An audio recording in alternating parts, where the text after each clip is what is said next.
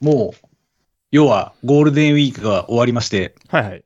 まあ今日出勤だったんですけど、嫌でしたね。嫌でした。はい。自分9連休だったんで、ああ。ちょっとやっぱり朝は起きれたんですけどね、やっぱりこう気持ち、サザエさん症候群的な感じになりましたね、やっぱり。ちなみに僕はやっぱ昨日飲みすぎて、朝は全然 起きれなかったね。でもリモートなんですよね、まだ。まだ、いまあ、行ってもいいし、行かなくてもいいしっていう、そんな感じかな。ねえやっぱりトレイルランナー、そういう方が向いてますよね、やっぱり。どうなんだろうね。うん。と言いつつ、早1年経ってますけど、まあ、はい今年こそいいご縁があればいいなと思っておりますけど。ああ、はいはい。はい。で、あと、まあ、2週間後に、サイの国2023が、えー始まりますけども、うんまあ、今回、今日ですね、5月8日、スタートリ、エントリーリストが公表されましたけど、まあ、ペーサー陣が豪華ですね。あれ、ペーサーの名前も載ってんのそうなんですよ。あ、そうなんだ。はい。へーまあ、田中さんの名前もありましたし、あと、ともさん、うん。浦田亮さんとか、あと、あの、松井和葉さんの名前もありましたし、ペーサーでじゃなくて。はい。あ、ペーサーです。あ、そうなんだ。はい。へえ。絶対、まあ、言い方失礼ですけど、ペーサー陣の方が豪華じゃないかなっていう気はしますよ ね。まあ、小原くんとかいるからね。そうですね。はい。まあ、ちょっと小原さんがいろいろ情報はあるんで、うん。どういうタイムでサイの国を完走するのか、ちょっと私も楽しみなところでありますけど、はいはいはい。うん。まあ、まずは私はもう、完走できればいい。35時間59秒でも、これは田中さん完走ですからね。まあそうだね。うん。はい。それでも、完走は完走なんで、まずは完走を目指して、私は頑張りたいなと思います。はい。はい、ありがとうございます。よし。で、えーゲストというと、中田さんが43人目だったので、今回は44人目でいいんですよね。いいんじゃないはい。いいよい。いですよね。はい。まあもう数えなくてもいいんじゃないかっていいいですねはい思ってるけど。 あ、本当ですかいや、一応なんか、ずっと数えてきたんで数えるのがいいかなと思ったんですけど、まあ、44人目のゲスト、はいはいなんと、なんとですね、これは、鬼塚智則選手に来ていただきました。よろしくお願いいたします。よろしくお願いあしお兄さんま。ですす。よろしくお願いします。ありがとうございます。まあ、ご縁ってわけではないんですけど、えー、2月に行われた瀬戸田マラソンの次の日ですよね、レースの次の日あに、、そうですね。はい、鬼塚さん、えー、智也さん、岩垂さんと、あと堤さんとか、でうちの妻と、あと、えーノースの宇野さんたちとも走った時に、まあ、当日はお話できなかったんですけど、その、朝走った時に、まさか鬼塚さんから、ポッドキャスト聞いてますっていう一言を私が言われるとは思ってもみなかったんで、あ、本当ですかはい。いや、いつも聞いてま すよ。ありがとうございます。まあ、ちなみに、ちなみに、瀬戸田で言われたのは、鬼塚さんただ一人だけでした。本当ですかはい。えだったので、すげえびっくりしました、本当に。ー、いえいえいえ、光栄です。ありがとうございます。今回、そう、田中さん経由でオファーしていただき、快くご了承いただき、あいえいえ。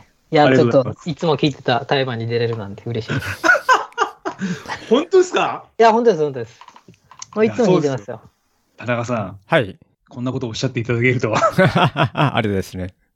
ありがとうございます、本当に。では、ちょっと鬼塚さんの、いろ、えー鬼塚さんのことをいろいろと、まあ、紐解いていきたいなと思うんですけども、鬼塚さん、ご出身は、まあ、これもう鬼塚さん、ウィキペディアにも載ってるぐらいの方なんで、福岡県の、はい。そうですね、福岡県浮橋市の浮浜町ってとこが出身です。ちょっと今日地図で拝見したんですけども、綺麗な扇状地なんですね、あの浮葉のところって。そうですね、もうほぼ大分県寄りというか、もう隣が大分の日田市っていうとこ日田市でしたっけはろ、いはいははいい、ですね。そうです、です。で、観光大使がタモリさん。ああ、そうです。なんか奥さんがそこ出身なのかな。みたいですね。そういうなんんかつながりみたいですね。はい。でも、あそこやっぱあれですか、山に、山に囲まれているところなんですよね、もう扇状地のそとうこでろなすねん。で。近くにその箕面連山っていう山があって、あとは、か川も筑後川っていう大きなはい河。川もあって、だから山と川があって、結構水が豊かな地域なので、結構フルーツとかがすごい有名なんですよね。うーん。あとはあれですよね、日本の棚田百選に選ばれてる棚田がなんかあるみたそいうでですすね。ね。ですね。そうです。まあ、ふまあ、風光明媚というか、やっぱりあれですか、もう結構の、まあ、農村といいますか、ですね、のどかだし、あとその福岡市内からもう車で1時間ぐらいで行けるので、あ結構ドライブで来られる方多くて。あ、そうなんですそうなんかです。よ。はい。じゃあ結構交通の便もですね。いいんですいいね。ですです。で、隣はあの久留米市とかあって、はい。はい。なかなかいいとこですね。ほう、じゃあそんな山、川に囲まれた鬼塚さんだったんですけども、まあがえーまあ、小さい頃っていうのはどんな感じのお子様だったんですか小さい時は、いや、うん、多分おとなしい、もう見たまんまおとなしい人だと思います。小学生ぐらいの時です かそうですね。おとなしくて、ですね。あんまり自分でこう主張するようなタイプじゃない。はあ。そうするとあれですかじゃあ変な話。クラスでもおとなしく、そうです。あまりこう騒がずに、ですね。自分とは対照的な感じなんですあ、そうなんですか。よ。はい、 初めて話した一言で、お前うるさいって言われるぐらいの人間だったんで。ええそうなんですね。だから自分からあんまり話しかけたりしないですね。へえ。そうするとあれですかじゃあクラスの中でも、まあ、おとなしいというか。そうです。多分おとなしいキャラだと思いますよ。へえ。ただ、体育が得意とかそんな感じだったんですかやっぱりそこら辺は。そうですね。運動はもう好きですね。だから、まあ、当時、まあ、小学校の頃から、まあ、いろいろ野球やったり、サッカーやったり、あ、いろんなスポーツやってましたね。はいはい。あ、そそういう、いろんなスポーツやられてきたんですね。なるほそうですそうどで。で一番最初に入ったのが野球部ですもんね、小学校。ポジションってどこだったんですかショートとかですかいや、もうそれが球拾いする段階でもうやめたんですよね。すぐ。だから数ヶ月で。だから試合とかはいはいは。練習とか守備につく前の本当の球拾いの段階でやめてそれなんかやめたいきさつとかなんかあるんですか面白くなかったとかなんかいろいろと。ああそうですねその球拾いが退屈なのと自分めちゃくちゃ背がちっちゃかったんですよ今もちっちゃいんですけど当時もっとちっちゃくてだからへえ。小学1年生だったのではい。その多分相手も投げづらいぐらいバッターボックス立ってもちっちゃくてってことはあれですかあの、ご存知であればなんですけど、昔横浜ベイスターズにいた田中和則みたいな感じだったんですかね。ああ分かんないですねありがとうございます。だからあのあの小6の時に小1の人と変わらないぐらいだったんですへえ結。構ちっちゃかったんですよねそうすると150歩かないかぐらいってことですかいや、でも130ぐらいだったと思うんですよね。へえ。小6で。それはそうですね。いや、そちっちゃいです相よ。当ちっちゃいですね。はい、そうそう。へえ。で、えー、玉拾いに飽きて、じゃあ次はサッカーを。あそうです。次、さしばらく何もせずに、で、その後サッカー部に入りましたね。でもサッカーの方が、じゃああれですか、その、鬼塚さんの体型的には合ってたって感じですかね。そうですね。サッカー部は結構続きましたね。だから小、な小2から小6ぐらいまで続いたので。うーん。ポジション的にはあれですか前線の方ですか、やっぱり。あそうですね。なんか当時はその左ウィングみたいなとこはろいはいはいはいはいやってましたねそうすると、じゃあその頃からやっぱり走るのは、結構やっぱ得意方だ得意な方だったんですかやっぱ足速いとか。ですね。なので、こう、毎、小学校って毎年マラソン大会が、はそいの時あってて、だから6年間でやっぱ5回優勝してて、やっぱ走るのは得意だったんですよねな。るほど。でそうすると、じゃあもうその頃から、ちょっと走りに片鱗は、そうですね。自分でまあ長いのは得意なのかなとは思ってて。小学生のマラソン大会って、えでも2キロぐらいですよね、でも大体。そうです。多分2キロぐらいですね。長くても。あーご両親もじゃあ、ご兄弟とかも足は速いんですか、皆さん。いや、全然ですね。両親は。そんなにスポーツが得意な方じゃないと思います。へえ。じゃあ、鬼塚さんが秀でて。だと思うんですけどね。多分じいちゃんとかが早かったかもしれないですね。ああ、あ昔からあのふくらはぎをしていたわけではないんですよね。ですね。なんか、やっぱトレイルやりだしてあそこまでなったのかなと思うんですけどね。なるほど。ちょっとそこのお話は後でまたお伺いしたいと思うんですけども。はいえーで、そうすると小学校2年から6年まで、えーサッカーをやられてきて、で、今度中学校に入られて、今度は部活というのは何をされたんでしょうか中学は、だからそのまんまサッカー部に入ろうと思ったら、はいはいはいはいは中い。学にサッカー部がなくて、はい。なので、えっ、と、バスケ部に入りましたね。こう、私も身長165しかないんですけど、まあ、はい今は小さい人でもちょっと頑張ってますけど、まあ、この頃は小さい人ハンデでしかないですよね。そうです。そうですでも、バスケ部もほんと数ヶ月で辞めて、やっぱ、球拾いですか、やっぱそれは。いや、えっ、とですね、その時は、その、先輩、その、最初の練習の時に部室に入ったら、はい。先輩がこう、すごいタバコを吸ってたりして、はいはいはい、雰囲は気いが。すごい悪くて、はい。あ、自分無理だなと思って。で、もうそこです。もう多分練習1、2回行ってもう行かなくなりましたね。それは素晴らしいいい判断だと思います、本当 に。で、当時やっぱりあの、スラムダンク世代だったので、そうですね、結構はい。みんな学年の人、もう半数ぐらい入ったんですけどね。まあはい。最終的にはほとんど残ってないみたいな。まあでも、多分田中さんの時代はどうかわかんないですけど、我々とか鬼塚さんの世代って、まあ大体ちょっと目立つやんちゃな子って、バスケかうん。サッカーだったっていうイメージはあるんですけど、田中さん世代もそうですかいや、俺の中学のヤンキーはみんな野球部にいたね。ああなんか我々の時野球部って坊主がマストだったんで、だからそういうやんちゃな子たちも坊主にしたくないからっていうのがあって、なんかバスケ、サッカー。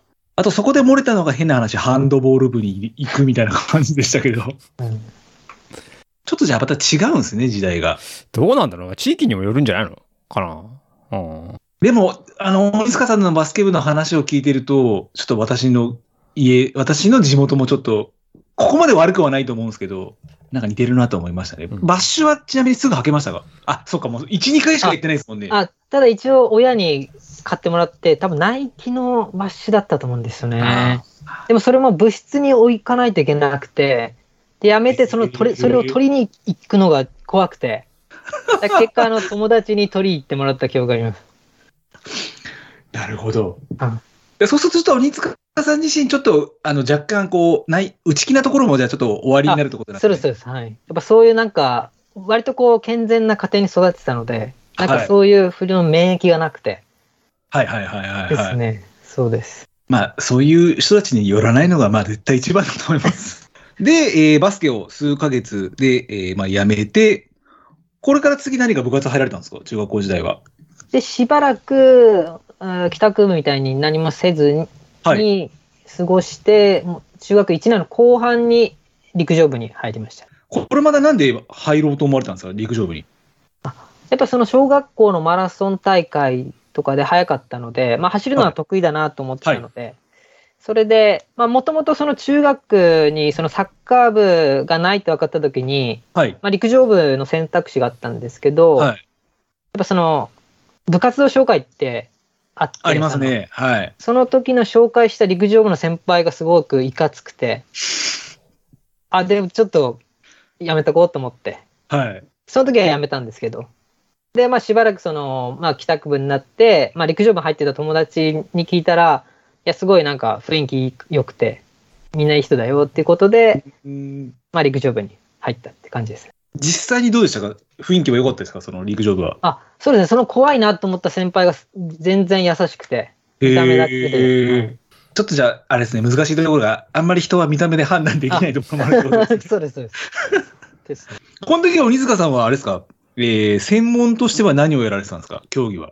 は、えっ、と、そうですね、3000メートルだったと思います。 3000メートルが中学校で一番長い距離。そうですすね、そうですそうです。これってベストって、ベストどは、のくらいだったんまであ、すかはっきり覚えてない。多分9分半ぐらいだったと思うんですけどね。はい。9分半ですか。まあでも全然、こう、県大会とか行けないぐらいのレベルですね。あ、そうなんですか。そうです、そうです。えー、そんな、福岡ってそんなになんか、それとも陸上競技が盛んな街なんですかああ、やっぱ、福岡はレベル高いかったと思います、中学校は。へえ。うん。鬼塚さんの同期でなんか有名な陸上の方って今、有名な人とかっていらっしゃるんですか今、い今は、あ、その全国ってことですかはい。全国で、あのーもう、現役はいないんですけど、まあ、監督とかやってるのは、その、徳本とか、あこの前、はい、はい、はい、はい、はこのい。辺と同世代ですね。へえ。なかなか層が厚いですね、中学校の中でも。で、3000メートルを中学校1年の後半から3年生までそうですね。やり続けて。はい。でも今お話になったように、その2年間でもやはりその県大会までは行けずに、なんですか、これ地区大会。そうですね。軍大会みたいなとこ。ああ。へえ。 9分半でもダメなんですね。ちなみに今の中学生って俺わかんないですけど、この、この、この9分半よりも早いんですか、参戦っいて。や、多分全然早いんじゃないですかね。あ、本当ですか。ああ詳しくないですけど、まあ、8分台いるんじゃないかなと思います。マジか。うんでも3000ってやっぱあれなんですよね。あの、あの、厚底みたいのって今のも多分禁止なんですよね、多分中学生たちは。ああ、ですかね。なんかありますよね、こう陸連非公認そうですね、なんか厚さがありますちゃよらみたいなのありね。うまん。すよね。お姉さんだけはスパイクっすよね、もちろんトラック競技なんで。そうですそうです、もうスパイクです。ちなみにあの、スパイクで3000走るって、素人考えなんですけど、あれ足の裏とか痛くなんないんですか、あれ。あ、いや、特に痛いとかないですね。全然そこは気にならなかったです。もうストパイラックだったらもうスパはイク巻くもんだっていうのが当たり前だったので。へえ。田中さん、スパイクの利点って何なんですか、いやー、わからん。まあでもなんか、トラックだと、うん、スパイク書くよね。そっちの方が、ですね多分は早いのとか、う、うんん。まあ、こう捉えるんでしょうね、路面路を。面を、うんぎゅっと。うん。でも、あれですよね。あ、でもそうか、捉えると、蹴るはちょっとまた違う感覚なんですかそれは。そうですよね。あんまり蹴るっていう意識はしてなかったですけどね。へえ、なんかあんな爪があるんで思いっきりこう、蹴るのかなと思いきや、そうでもないんですね。路面でもよ くこう走ると、そのスパイクがは常に当たったりして、結構血だらけになりますもんね。い。確かに。うんいてーなんか今ちょっとあれじゃないですか、こう、取り替え式じゃない、なんていうんですか、こう、プラスチック状の、あ、そうですね。多分さ、だと思いますよ。そう当です時よねはこう、自分でこうはめたりしてはめましたてるやつですよね。はあんなの育ったら地獄ですね。うん。そうです。へーで、えー中学校、おーまあ、2年間陸上を続けられて、で、そのまま高校に進学されると思うんですけど、これ高校はあれですかスポーツ推薦だったのか、それとも、もうあの、普通の受験して、あ、ですね。受験して。あ、受験してなんですそうねで。す。その高校の先あその陸上部の先生が来てくれたんですよね、家に。はいで、勧誘はしてくれたので、その、もう推薦で通るのかなと思って、はい。勉強しなかったんですけど、はい。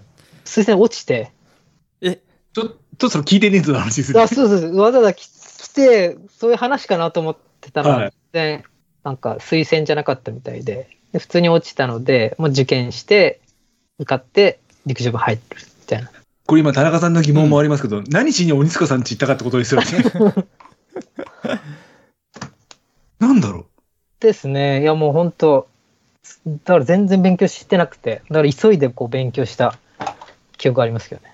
う。へえ。あの、まあ、スラムダンクご存知だと思うんで、赤木隆、赤木赤木武則が、あの、深沢体育大学の先生と、スター、あ、なんですか、その時の当時のエースが赤木の家に行って、なんかスカウトしに来るじゃないですかは。で、赤木は、いや、あの、インターハイで優勝できなかったら、もういいですって、勉強できますっていう話があるんですけど、じゃあ、鬼塚さんは、それとは真逆だったってことですね。 そうですそうです。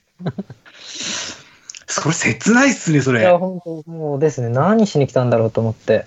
へえ、それは推薦をしますよとかっていう、そういう話でもー。なそうくで。すよね。いや、まあ、どん、あんまり記憶は覚えてないんですよ。まあ、先生が家に来て、ぜひ陸上部に入ってくれ、みたい な。もうこれ勧誘だろうなと思って。いや、間違いないですよね。そうです、そうです。へえ、それ、俺だったら暴れるな。 田中さんも暴れますよね。まあ あれ何だったって言いねますよね。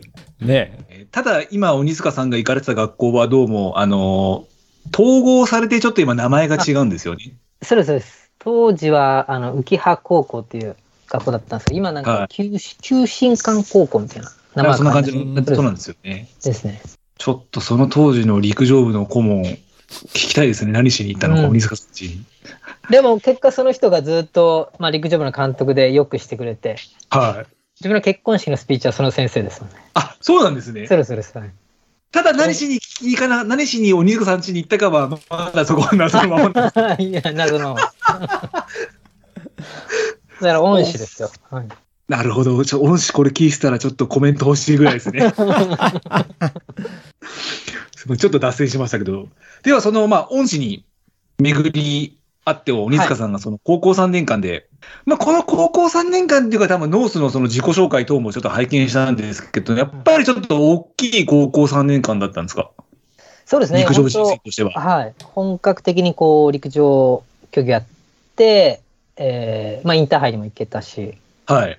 で、まあ、こう、チームメイトも、その当時は結構力のある選手もいて、うーん。だから一気にこう、中学ではその、県大会行けなかったんですけど、やっぱはい高校で伸びたみたいな形になりましたね。成績も。はあ。習としては、ですか、その恩師の方がメニュー組んでくれて、そうですね。で、割とこう、短距離と一緒に練習してたので、はい。ただスピードもそこでこう、上がったのかなと思いますけどね。この時は鬼塚さんは3000が主に。主いなや、その時は1500と5000をやってて、はいまあ好きな方は5000が好きだったんですけど、まあ結果インターハイ行けたのは1500の方ですね。うーん、1500でインターハイはす。はあ、この時って、インターハイ行くと県で優勝ってことじゃないですか。えっ、と、県と、あとは、えっ、と、自分福岡だったので北九州エリアの、で、6位以内に入らないといけないんですよね。そう、あ、そんなにエリアが細分化されてるんですか。県大会で6位以内えで、ー次はその福岡、えー大分、長崎とか、そういうき九州の北の方のはいいやはいはいはい。 6位以内に入ったら全国って感じですね。すげえ。この1500の時のベストってこの時いくつだったんですかまあ、3分55秒ですかね。ちなみに5000おいくつだったんですか5000は14分25です。はい。いやいやー、これちなみに、この3年間、まああれですか、もっとやっぱり、もう休みなく、ずっと練習をしていたのか、それともどちらかというと、ちょっとメリハリがあったのか。そうですね。とうち、その時の高校は特に朝練とかもない高校なので、もうは本当夕方の部活の練習だけなので、もう他のこう強豪校とか言われるところに比べると練習量は少なかったと思いますね。だから伸び伸びやれたみたいな。い。うーん。じゃあそうすると、じゃあ練習も学校が終わってからで2、3時間ぐらいってこでとす。ね。そうです、そうです。へえ、じゃあ結構短期集中でそうですね。へえ。まあでも、高校生とはいえ、1日5、6時間とかだったら集中力持たないでああ、すよね、多分。そうですね。だからよくサボってました、みんなで。それでも、ちなみに練習メニューとしてどういう1週間な感じだったんですか、その高校生の頃っていうのは。えー、1週間、だいぶ前なんですけどね。まあ、基本はトラックで、えーまあ、インターバルが多かったと思いますね。400、400でも300メートルぐらいですかね。はい。で、あとはその短距離がこう、走るときに、まあ、自分がずっと一緒に走るみたいな。短距離は変わるがあはいはいはいはる。いで、自分は一人でずっとそれについていくみたいうーん。いやー、すごいな。でもその3年間がやっぱ楽しかったんですもんね。な。そうですね。全然こう、先生も厳しくなくて、本当伸び伸びやれた。感じですねね。やっぱでも、まあ、田中さんも今オンラインコーチやられてますけど、昔はあれじゃないですか、もう本当に、バカみたいにこう、押さえつければどうにかなるみたいな感じでしたけど、その、アメリカの田中さんが取られた資格の中で、そういう教え方に関してみたいなのってあるんですかいや確かにそれはないんですか、やっぱり。ないね。うん。そこは書いてない。うん。なんかでも最近、あの、うんバレエのママスコナオミさんとかがやられてますよね。あの、叱ったら、ドレミファドンみたいにこう、バツのマスクをつけて、うん。なんか何分間か退場じゃないですけど、うん。こう先生をこう、喋らさないみたいなうん。バレーボールの、なんですかね、そういう大会があって、やっぱなんかそこら辺って今、例えば、きょ結構問題になってるじゃないですか、その体罰系の問題っていうんですか、なんはいはいか。。まあでもそこら辺そう考えると、まあいや、なんか鬼塚さんのプロフィール見てるとガチガチの陸上部だったんで、そんな感じなのかなと思いきや、実はそうじゃなかったんですうよ。ん。そうですね。全然こう、ガチガチじゃなかったですね。へえ。でも多分いありましたよね、県内でもそのガッチガチなこう。ありましたね。やっぱ結構九州、まあ福岡もそうですけど、結構強い高校多いので、あの、大牟田高校とはかいはいはい、ありますね。ですね。あの辺はもう、やっぱりガチガチだったのかなと思いますよね。はあ。まあ、どっちがいいかっ長い人生で見たときにはってわかんないですけど、まあね、あんまりこう、知った激励という か。まあね、殴ら、まあね、殴らるの、殴るのがいいのか悪いのかわかんないですけどね、本当に。でも、殴られることじゃお肉さんなかったですもん、絶対。ないですね。ないですよね。はい。怒られたことも多分あんまりないと思います。田中さんあります部活で殴られたこと。殴られたことはないかななん本か当、ですかまあ、小学校の野球のなんか監督みたいなやつはなんか、ああ、殴るじゃないけど、こわこわその人はなんか暴力っぽい感じのことはやってたような気がしたけどね。うん、確かにあの、たまに玉川とか荒川でも少年野球の監督ってなんかちょっと、あれですよね。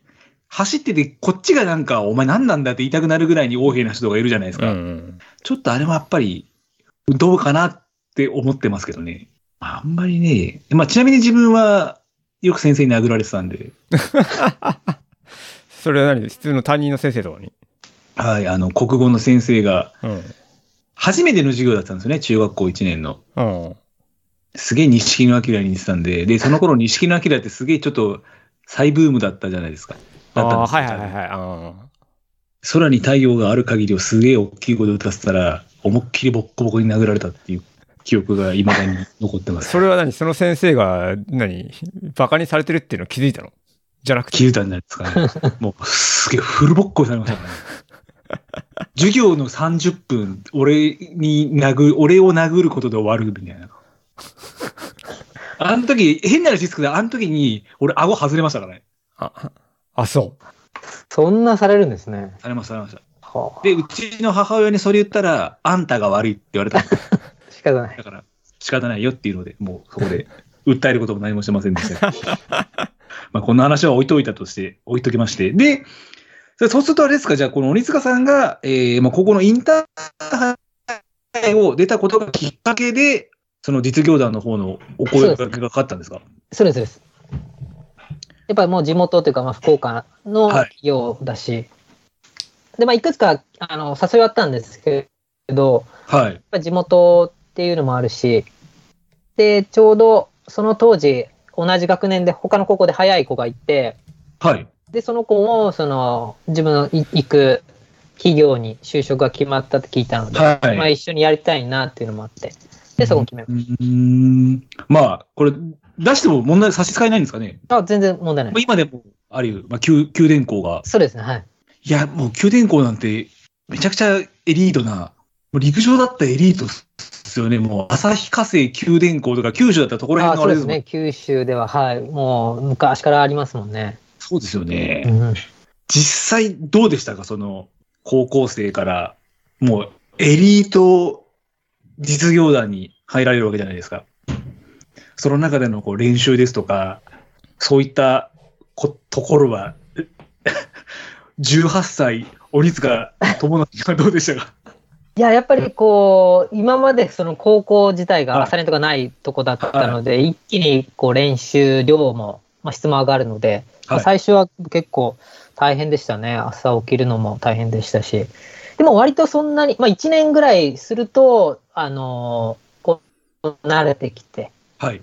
結構正規もこう、つながるようになってきましたね。鬼塚さんが、えー、鬼塚さん、私の1個上なんて、そうなんで1990、はい、9年に入社とかですかえー、98ですね。 ?98 年入社ですか98入社です。で、九電工に入られて、で、翌年にはもうその世界クロスカントリー日本代表としてそう選で出すさね。れる。これまたあれですか、このクロスカントリーっていう今までのトラック競技とはちょっと畑が違うような感じがするんですけども。そうです。ちょうどいつもその2月3月ぐらいは、割とこうトラックのないシーズンになるので、はいまあ、ゆつ次のシーズンに向けてそういう不整地で、はい。こうトレーニングを兼ねた練習みたいな感じでクロスカントリーは取り入れてて、うーんで、その中でその3月にあった大会で上位に入ったので、まあそういう世界大会に出れたっていう。うーんあ、そうなんですね。はい。やっぱこの頃、あ、まあ昔からあるんですかやっぱりこのオフシーズンは、不整地を走るっていうのは陸上の競技の中でも。そうですね。まあ大会もその時期にあるので、は毎い。年2月3月に、まあ、ふ自分が福岡の福岡国際クロスカントリーって大会、はいだってあと千葉でもありますもんねありますね千葉はいはい、だからその辺出てましたね2月3月はうーん。これ、田中さん、これ、うん。不整地を走るっていうのは、まあ、ごめんなさい。私も知ってるところはあるんですけど、やっぱどういったところがあれなんですか陸上、トラックとか生きるところなんですかその、こう、コーチ的に目線で言うと。いや、俺、トラックの専門校じゃないから。あそう、そうです。さすがに、はい。どうなんだろうね。まあ、でも、足には優しいんじゃないのロロード走るよりは。うん。あうーん、何でしたっけあの、リリアードなんちゃらのトレーニングバイブルにも書いてますよね。たまに不整地をは、なんか不整地を走るみたいな、ちょっと見たことありますけど。あったかな。リリディアードが印象的などっちかっていうとなんか、昼、昼クライムかな。どっちああ、そうですね、確かに。うん。鬼塚さんはこの、じゃあ、あれですか、この不整地を走るっていうのはどういう目的で走られてたんですか、この。あ、まあ、普段のトレーニングから週1回はいつもゴルフ場に行ったりして、そういう不整地なんか走るんですよね。あ、そうなんですね。そうです、そうです。はい。練習メニューの中でえー。ゴルフ、ゴルフ場ってことは、ただ月1曜ホーはルってことですいや、なんか月曜日がそのゴルフ場が休みのところがあって、で、毎週そこ行って、もう好きな、例えば2時間、もう好きなとこ走ってくるみたいな、各自。うーんで、疲れてる時は多分そんな起伏使わずに、こう、まあ、下手なとこ走る人もいるし、はいまあ追い込みたい人は、結構こう起伏のあるコースの方に行って走ったりしてます。うーんやっぱ心配的にも、そうですね、足の負担も少ないし、まあ起伏もあるので、心拍も上げれるし、はい。で、まあ、その、いつもロードとかトラックなので、まあ、そういう芝生走るとこう、リフレッシュにもなるしっていうところで。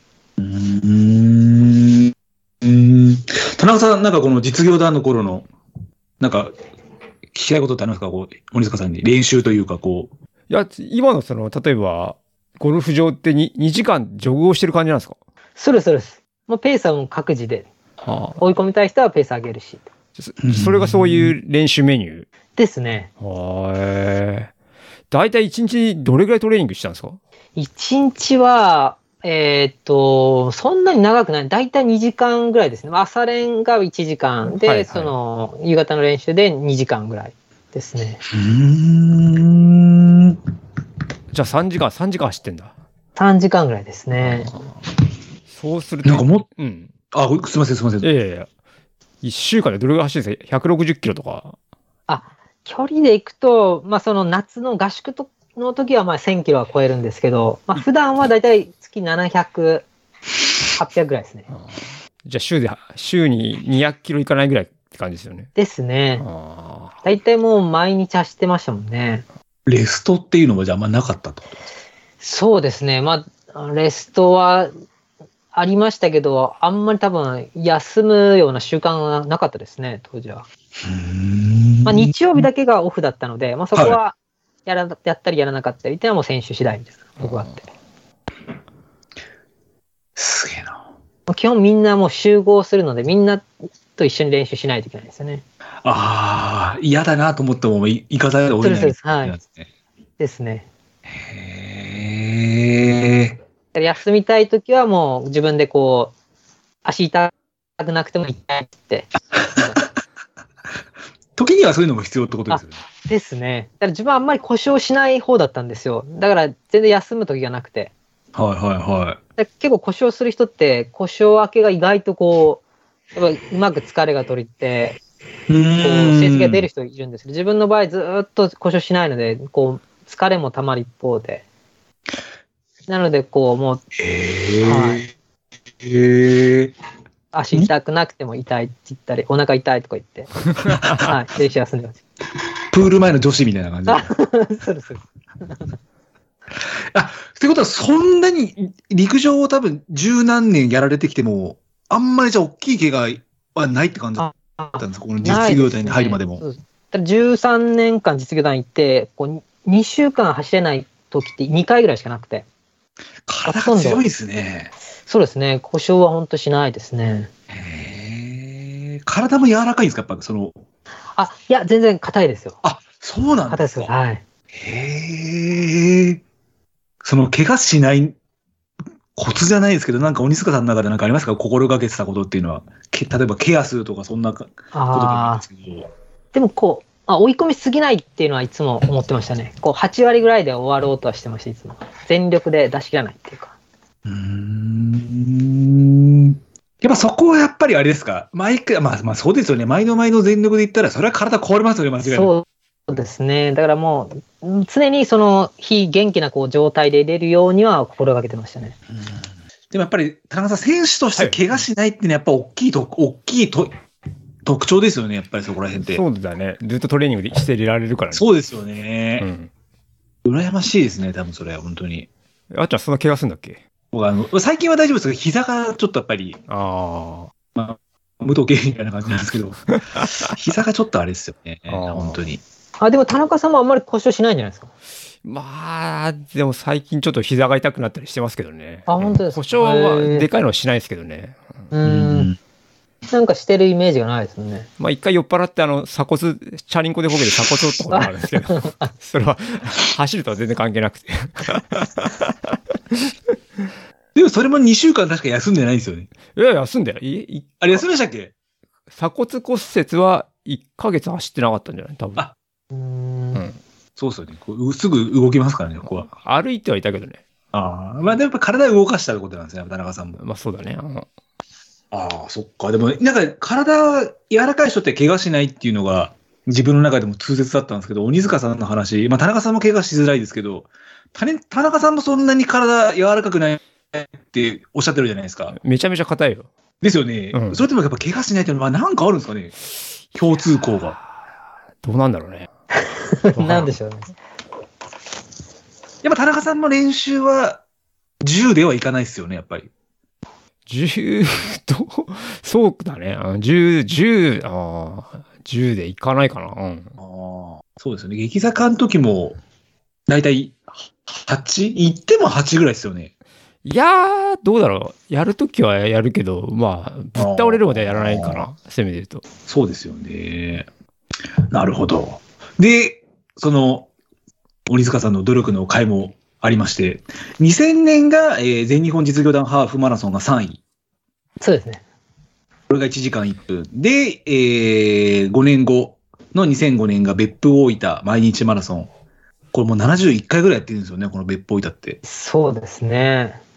この大会で2時間12分の、まあ、成績を収めると。はい。いやー、その13年、2週間以上走らなことがない鬼塚さんなんですけど、どうすか、その、実業団にいた頃の13年っていうのは、まあ、ちょっと本当に語彙力がなくて困ってたんですけ ど、どういう濃密な時間だったんですか、この13年って。いや、もう本当陸上漬けですもんね。もう常に。まあ、寮生活だったっていうのもあるし、はいもう常に、まあ陸上、まあ仕事もしほとんどしてないんですよね、その期間って。そうなんですね。は、はいい。はやっい、ぱはい、時はい間。を早めに上がらせてもらえるので、はい。もう本当朝起きて走って、で、まあ食事して会社に行くんですけど、もう数時間で、まあ、練習に行ってっていう感じなので、もうほぼ本当陸上漬けの毎日だったので。まあでも楽しかったですね。でもそういうのはやっぱり素晴らしいですよね。楽しかったって言えるのが。でもやっぱ後半こう結果出なくなるとやっぱ結構辛かったですけどね。ああ。やっぱもう結果が全てだったので、はいはいはいはいはい、はい。毎年こう、基準があるんですよ、タイムの。で、それをクリアできないと、あの、もう翌年アウトだったりするので、へえ、一応そういうのがあるんですね。その自分、当時は自分の時はそうでしたね。ただ、はい。3年目まではそういうくくりがないんですけど、それ以降は、もう、この年で、例えば1万だったら何分、5000何分出せないと、もう次の年は、もう、あの、大分みたいな感じになるので。営業成績ではないですけど、そういうのがあるんですね、やっぱり。そうです、そうです。はい。へだからえ。必死ですもんね。はあ。ただ、一応3年は多めに見るよと。そうです、やっぱり、はい。何事にも3年はと。あーそうですねじゃあもう4年目以降は、調子がいい時はそんなタイムなんで全然気にしないですけど、徐々に徐々にちょっとこう、まあ言い方が失礼かもしれないですけど、おと衰えというか、ちょっとタイムが出なくなってくると、多分そこら辺のタイムを気にしししつつ、そうですね。だからどれか一つでもクリアできればいいので、はい。こう自分の得意なところをあに、こう、なるほど手を伸ばせてはい。はいはいはい。若い時はこう何でもいけましたけども、そうなっちゃうとやっぱりもう一つ、ボンと。そうです。厳しい生活で、田中さん、本当に。ちなみに実業団の目的ってもう駅伝なんですか、もそうですね、やっぱりか、まあ、会社的にはやっぱり一番宣伝になるので、う。ああそこでテレビにも映るし、やっぱ駅伝が一番大きな目標ですねあ、チームとしては。ニューイヤー駅伝。そうです、そうです。ちなみに部員とかって何人ぐらいいいたんですかえっ、と、17人ぐらいですね。ああ。うーん。で、駅伝そう走る。多い方なんですよね。ああ、まあでも大体15人前後が多いと思いますよ。あそはい。い。すみません、田中さん、どうぞ。あ、いえいえ。で、あれ、駅伝って7人とか10人とかでしたっけそうです、7人で、えー補欠入れると10人ですね。ああ。厳しいなぁだからやっぱりいやそれがあるから、やっぱり後半は面白くなくなりますもんね。やっぱ結果、結果、結果ばっかり気にするので。あー楽しめないっていうか。何年、後半13年の何年ぐらいはあれですか、ちょっと楽しめない時期が。そうですね、もうやっぱ10年目ぐらいから、やっぱりこう自分が思ってるような結果が出せなくなってうーんですね。それは結構辛かったですね。なんかいろいろあれですか、こう、練習方法変えたりとか、なんかいろいろとこう、手を変え、品を変えみたいな感じでやられてみたんですかそうですね、こうフォームとか、やっぱり効率のいいフォームを求めてこはう、いはいはいはい。えっ、と、千葉の方の先生に教えに、教えてもらいに行ったりっていうのもしたりしましたうね。ーんえー、でも、九州から千葉までわざわざ行かれてってことだったんですね。そうですね、ちょうどなんか、習志野の方に、なんかそういう、まあトレーナー兼そういう、こう、はいはい動はいきを教えてくれる人がいて、へえ。いやー、大変だ。まあでもまあそれが仕事みたいな感じだったんでまあそうですけどね。すげえな。で、で、その13年、九電工の方にいらっしゃって、じゃあその九電工を辞められる時っていうのは、鬼塚さん自らが、もう、あれですか、もうちょっと退部するという形で。そうですね、まあ、その年初めにこのタイム出ないと、出なかったはらい。やめますっていうのも言ったのもあるけど、まあ、結果、その基準も切れなかったので、その年に。うーんは あ。で、一区切りを一回ここでつけて。そうですね。どうでしたか、その、いいもう中学生の頃から長い間、もう30ぐらいまでずっと多分陸上競技をやられてきた人が、その陸上競技を、まあ、なんだ、プロではないですけど、その競技者として辞めるときっていうの心境っていうのはいかがだったんですかいや、やっぱこう、もう陸上がすべてだったので、まあ、それをこうやめるっていうのは結構辛かったですね、自分の中で。いや、そうですよね。ですね、もうなんか、うん自分のこういいとこがなくなるみたいな感じで。はあ。まあ、イコール会社も去らなければいけないってことなんですもんね、それは。いや、いやそえっと、それは違ううちはもう会社のあそれは大丈夫だったんですかはい、そうです、そうです。えすえごくいいとこで。契約とかじゃないから。はいはいはいはいはい。はい、いやー、なんかちょっと、切ない、切ない気持ちになりますね。3年やってきたものを。へーで、実業団を辞められて、ここから何年ぐらいは、あの、走ることっていうんですかね、そういうことはされてなかったんですかえー、多分2、3ヶ月ぐらいでし たね。あ、そんなに短かったんですそね。うですで、やめて、なんはいか、逆に体調悪くなって、まあ、そのえーやめたら、その、もう完全に仕事をしないといけないので、はいまあ、そういうは、もう、入社13年目で、多分、に新入社員みたいなレベルなんですよ。全く仕事してないので。だから、その辺の辛さもあって、また走らないっていうのもあって、なんか体調方針ができて、あ、完全ストレスそうでですす。、そうですそうです。で、あ、まあ、やっぱ、体動かした方がいいかなと思って、走り出したって感じですね、また。それが、それはあれですかあの、ジョギング、それとも、もう、トレージニョングギ。いや、ジョギングですね。あ、それジョギングだったんですよ。はい。で、そこから、こう、市民レースみたいなところを、まあ、荒らしていくみたい な。まあ、まだまだ、こう、3ヶ月なんで、全然走れるんですよ。ですよね。はい。だから各こう、ロードレースとかよく出てましたね。嵐に。そうです、そうです。荒らせるのがまたかっこいいですよね。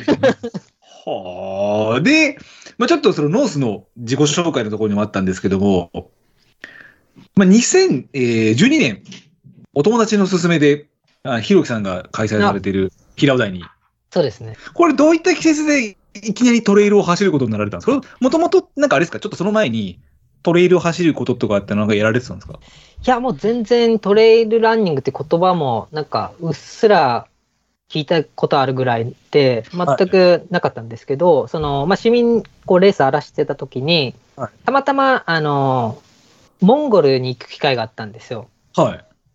モンゴル国際ハーフマラソンっていうのがあって、はい。で、そこに行った時に、えー、まあ、日本からも何人か参加してて、はい。で、その参加者が大体同年代だったんですけど、はいで、まあ、そこと知り合って、まあ、日本に戻ってきた時に、いくつかロードレースをやってる時に、まあ、トレイルもやってみようっていう人が言い出して、で、出たのが、その平尾台って感じですね。で、出てみたら優勝。そうですやね。っぱこやっぱあれなんですかあの、今まで、多分、あの、鬼塚さんも、小さい頃、こう、山とか慣れ親しんだと思うんですけど、あのー最近で言うと、クレイジーカロさんもそうですけど、うん。やっぱこう、もともと、ただ VO2max とかそこら辺の最大酸素摂最大酸素摂取量が高いと、まあ、上りってそんなに苦にならないもんなんですかそうですね。遠の時は、やっぱり全然、上りもゆっくり感じましたね。まあ、ただ、下りが全然苦手で、はい。もう転んだり。りして。まあでもその転ぶのがこう新鮮っていうのもあって、すごく楽しい、楽しかったなと思います。へえそうなんですよね。なんか全然登ってない山、え、カロ君もそうですけど、特に山を頻繁に行ってるわけでもないのに、うんなんでそんなに山登る、早く登れんのっていうのは、自分の中でも疑問だったんですけど。そうですね。だから登りがそんなにこう、逆にやっぱ当時は登りが得意でしたね。そういう心配機能がやっぱり。やっぱ心肺機能とイコールになるっそうていでうす感じなんでねす。ね、そこら辺が。だから本当逆に下りがすごく怖かったですね、最初は。やっぱあれですか、その、その怖さっていうのはあれですか、転びそうな怖さなのか、俺でも怪我をしそうな怖さなのか、どういった怖さなのか両方ですね。やっぱ転んで怪我するっていうのが怖くて。でやっぱスピードにそういう慣れてないっていうのもあったはいはいはいはと思いいはいはまいす。へーまあでも、鬼塚さんのその当時の下りっていうのは、ただの初心者の下りとは多分違いますよね。いやいや、でも本当に遅かったですよ。あ、本当ですかうんへえ、でもまあそういう、その怖さってでもそうですよね。どっかで超えないと、それちなみにどういうふうに克服されてたんですかもうやっぱり山入って慣れたって感じですかそうですね。もう、回数、場数を踏んで慣れるしかなかったですね。まあ、いろいろこう、YouTube とか見て、下りの、はいはいはい。下り方みたいなの見てたんですけど、まあ、でも実際それができるわけもなかったので、まあ、ほんとこう、数こなして、こう、慣れてったって感じですね。まあ、でも今でも全然、下りは遅いですけどね。中田さんどうですかん鬼塚さんが下り遅いとおっしゃってましたけど。いや、まあ遅くはないんじゃないの まあそうですよね。ね絶対そうですよまあでも早い人は早いからね。なんか、比べる対象はあれなんだろうけど、本当に短い距離の人たちはバカみたいに、バカみたいに飛ばすというか、そんな感じだからね。はいはいはいやっぱ下り方はやっぱきあ綺麗じゃないです、多分。でよくあの、福岡別府くんとか、よくあーはいはいしてたやっぱ彼すごく下り綺麗なんですよね、下り方が。あうんあ。うーん田中さんの中で鬼塚さんって、やっぱ上りは強い印象というかイメージでやっぱありますかやっぱり。いや、電波的に早い印象があるね。こうこういうレーダーチャートで言ったらこういうんうそうだね綺麗な感じなんですね。こうう突出するものっていうのも平均的にって感じなんですね。でも田中さん、登り強いですよ、早いですよね。僕は、まあ、他が遅いんですよね、どっちかっていうと。本 当ですかいや、なんか、新越でこう、後ろついた時、すごい、早いなと思って。ああ、まあ、僕がちょっと体重軽いっていうのがあるんで、そこのメリットがあるのかなって感じですかね。いやでもそ僕はそんなに下りとか、もうそれこそ平地が遅いんで、まあ、それが悩みですよね。うん平地が遅いってことも最近田中さんないと思いますけどね。いやいやいや、全然最近ね、一緒に練習してる連中が速くなっちゃってさ、ああ困ります、ね。連中はちょっと異常っすよ。 ほう。ってことは、じゃあ、えー、鬼塚さん鬼塚さんが、まあ、広大に、平尾大トレイルランニングレースで、まあ、別にあれですか、じゃあ変な話、優勝はしたけども、優勝しなくても、そのトリイルランっていうのはなんか面白いなっていう感じはやっぱり得られたって感じですかそうですね、本当その時天気も良くて、で、平尾台ってすごくこう、景観がいいというか、はいカルスト第一で、で、あこういう競技あるんだなっていうのを思って、すごくた楽しかったっていう印象があったので、で、もう一回次もやってみようっていうのがはい思はいいましたはいはい。でもやっぱ優勝したのがちょっと大きかったですね。だからまたこの世界でもこう、なんか勝負できるのかなと思ったので、優勝って変な話ですけど、考えては多分いらっしゃらなかったですもんね、絶対に。ちょっと考えてましょうか。あいややっぱ出るからには一周したいなっていうのは、はい、あります。やっぱどっかでアスリートなんですね、やっぱり。そうです、そうです。すげえな。で、同年の、あいやごめんなさい、えー翌年ですね、同大会で連覇をされて、そうですね。で、ノースの自己紹介で言うと、まあもうふつふつと湧き上がる、アスリートとしての熱意が。あですね、本当その1回目優勝して、はいまあ、トレランに興味はあったんですけど、結果こう、どうやってやればいいか分かんなかったので、はい。次のトレイルランがその大会ぐらいな感じなんですよね。それまでも全然山とか行ってなあい。、そうなんですね。はい。で、まあ2連覇して、ようやくこう、本格的にやってみようっていう感じでした。それを本格的にやるようになった時の、例えば練習っていうのは、えー、お鬼塚さんが経験されてきた陸上の練習と同じようなメニューなのか、それとも少しトレイルにちょっと特化したような練習さされてたんですかいや、当時やっぱりこう、やっぱりまだトラックとかロードをメインにして、まあはいたまに山に入るみたいな形でしたね。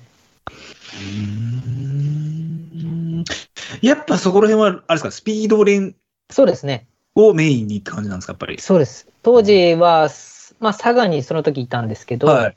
で佐賀でこう、えーまあ、実業団みたいなチームがあったのではい。でそこと一緒に練習をさせてもらってたので、は結構トラックが多かったですね練習はじゃあ、山に入るのは週に1回とか2回ぐらい。そうですねもう土曜日とか日曜日に行くぐらいででそれも毎週じゃなかったですねはあ。これ、田中さん、ちょっとはい俺自分、うんあの、疑問というか、あれなんですけど、多分、足ラボ先生も、トラック、スピードが速くなれば、山の登りも、まあ、こう、相乗効果じゃないですけど、まあ速くなる、強くなるみたいな感じの投稿を私見たことあるんですよ。インインスタが何かで。あったっけななんかあった気がするんですよね。うん多分、ピッチがみたいな話なんですかね。いや、どうなんだろうね。そこどうなんですかねやっぱりその山の登りを得意にするには、やっぱり山に入って登りの練習をするものがいいのか、それともスピード練でやっぱり VO2max を上げて、ピッチも上げて、うん。最大酸素摂取量を増やした方がいいのか、ここってこう、どう、どうなんですかこの、まあ、こ正解は多分ないとは思うんですけど、うん。どうなんだろうね。やっぱりそれは難しいですかやっぱりこコーチ目線でもいても難しいですか多分それは。あんま、どうだろう。まあ、ある程度登りはやらした方がいいとは思うけど、うん、山に入らなくてもいいんじゃないトレッドミルとかで。とは思うけどね。うんね。ただやっぱりその心拍とか、まあ、か、まあ足のピッチとかはちょっとやっぱ気にしてか、気にしないと、やっぱりそれは、だ、ダメ、ダメってわけじゃないですけど、ピッチとこのストライドのあれで速さって変わるみたいな話をおっしゃってました、おっしゃってたじゃないですか。あ、この前ね。はいはいはいはまあ、あれはなんだろう。どちらかというと、あんまりそういう意識がないか方に、ああいうことを言うい。だけだああの例あ。だ森塚さん、はい、あの、どうしますあの例だ、歩きで歩き、歩き、はい歩くときにはいはいはいはい、さ歩幅ちっちゃいまま歩いたら遅いでしょっていう。はいはいはいはいはあそれが言いたいんだよ、あれは。い。なるほど。鬼塚さんなんか登りで意識されてることってありますか上りで意識はえー、まあそうですねもうあ走る上りですかそれとも歩く上り両方聞いてもいいですかやっぱりこうもう小股ですかねあんまり大股で行かないようにはしてますあねあ、はい。で、まあ、回転を速くみたいな。はい。やっぱそうなんだね。それはやっぱ走りも上りも、そこら辺を意識してた感じですかあ、そうですね。走り、うん、そうですね。まあ、基本は小股で行くようにはしてますけど、まあ、でも、走り出したらそこまであんまり気にしてないかもしれないです。実実際そうですよね。森塚さん、この前、後ろから見ようと思ったんですけど、全然見れなかったんで、この前走りが。あ、瀬戸田の時ですか。そうそうそう、進みたかったんですけど、ちょっと残念で。はあ、そっか、やっぱりピッチ、やっぱピッチなんですね、やっぱりね。多分、鬼塚さんも身長多分160、 3か4か5そのくらいですよね。多分、身長的には多分私も64、5なんで、あーじゃああんまりもう大股、自分もともとストライドなんですよね。そこストライドなんですよ。そうです。じゃあ結構一歩一歩大きいんですか、じゃあ。大きいと思いますよ。こう身長に比べると。そうなのか。でも今更帰るのも、あれ、ちょっと、あれですからね。僕は自分の体型に合った。そうですね。ちなみに鬼塚さん、あの、ピッチはどれぐらいで走るんですか普通の平地の場合は。あ、全然そこわかんないですね。あ、そうなんですかはい。今、時計とかだと、出て、大体、あ、出ますね。出るけど、あんま見て、そこ気にしたことないですね。あ、そうなんですうんね。へーうんあーあ結構気にし、あの、ピッチの数とか見てますあんまり、き、それを見て気にした知ってることはないんですけど、あまあよく言うのが180ぐらいがなんかやっぱちょうどいいみたいなあ感あ。じのこへえ。とはよく言われますよ ね。うん。何を気にされてるんですか走ってる時とかって。走ってる時は、まあ、こう、なん、なんていうかな。とにかくこう、重心を前に移動するだけみたいな。こう、あんまりこう、頑張って走って、いはい。こう足を上げたり、こう、腕を振ろうとか考えるんじゃなくて、もう体を前に移動させるっていうことだけしか考えてない。まあ、一番理想的な体の動動使い方というか動きですよね、多分それが。そうですね。まあ理想はですね、本当そこは意識したことがないな。ちょっと今度意識して走りたい です。もう急に帰ると、ちょっと最後の国がむちゃくちゃになっちゃうんで、あ急そうにではす帰られないですけど、ちょっと次回以降のために。ありがとうございます。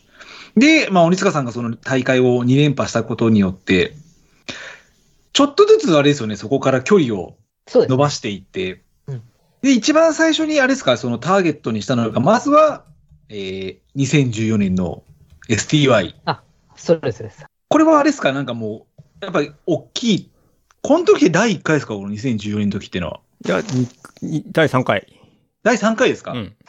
この STY 望んだってのはなんか鬼塚さんの中でもやっぱなんか、なんか目標があって、STY でちょっとかましてやろうみたいな感じがあったんですか、やっぱり。そうですね、まあ、そのトレイルランやり始めて、はいやっぱり一番当時大きな大会って、やっぱその UTMF だったので、はいまあ、そこを目標にしたときに、まあ、まずは STY っていうのがあったので、はいで STY 出て、翌年に100まで挑戦したいなっていう思いもあったので、はい。で STY 出たって感じです。で、STY が、えー、まあ、総合3位としょ。そうですね。まあ、でもこれ STY 当時90キロがありましたもんね、その時そうですね、はい。鬼塚さん出たのあ長かったですね90ですね、はい。今は海だと69キロぐらいですけど、この時の STY っていうのは、これもやっぱりあれですよね、優勝を狙って、そうですね、まあ、ただその、それまで40キロが最一番長い距離だったので、でまあ、いきなり90だったので、はい。まあ、自分がどんな状態になるのかなっていうのも楽しみだったんですけどね。はいはいはい。実際どうでしたかその初めての90キロ超えのレース等々っていうのは。いや、辛かったですね。まあ、こう初めてこうハンガーノックとかを経験したり、へえ。まあ、そういう補給とかも全然知らなかったので、はいはいはい。まあそうですよね。ですね、本当もう辛いかったっていうイメージしかないですね。でやってきた陸上人生の中で結構一番になるぐらいの辛い大会だったんですかああ、そうですね、もう、まあ、距離自体も初めて、はい40キロ、まあ、フルマラソン超えの距離だったし、はいはいっていうのもはあるし、で、夜、夜ご、夜中ゴールだったのかな。い。はい。夜走るのも初めてだったしっていうので、はあ、これ途中でそのハンガーノックに会われてからどっかで復活とかはしたんですかこれは。そうですね、復活しました。で、結局は 3, 3位まで上げてたっていう感じです。おーでもその当時、なんか長い距離になるといろんな人の話で、例えば一回潰れてもどっかで復活するよみたいな話ってよく聞くと思うんですけど、その時鬼塚さんはその復活するっていうとこは、さすがに情報としてはなんか聞いてたんですかいや、ないです、ないです、全然。え、もうそこで辛い。はい。ですよね。はい90キロのまま走って、やべ、辛い辛い辛い、どっかで復活するかなっていう気持ちもなく、いつの間にか、ボーンとまた復活したって感じだったんですかそうですね。まあ、いつの間にかやっぱり、まあ、エイドでこう食べてたら、まあ、復活できてみたいな。で走れるようになったら、やっぱり走走ると、まあ、まだ、まだ走力があったので、はいはいはい。順位を上げれるっていう感じでしたね。はあ。すげえ。190キロの受けたって感じだったんですね。そうですね、受けましたね。はあ。で、まあ、2015年から UTMF に参加されるようになるんですけども、はい。やっぱ鬼塚さんの中で、こう、UTMF って毎年参加されてる大会そうですねもうずっとの一つだと思うんですけど、はい。やっぱ何か、鬼塚さんの中でもちょっと、UTMF っていうのは、やっぱちょっとこう、あれですか、意識するというか、なんか胸に期するものっていうのはなんかあるんですか、やっぱり。そうですね、その STY に出る時からも、やっぱり、えー UTMF にがまずの目標だったので、はい。やっぱり国内でも一番大きいし、まあその、まあ、ノースがスポンサーもしはている、はいはいはいはいやっぱはい、思い入れはありますね。うーん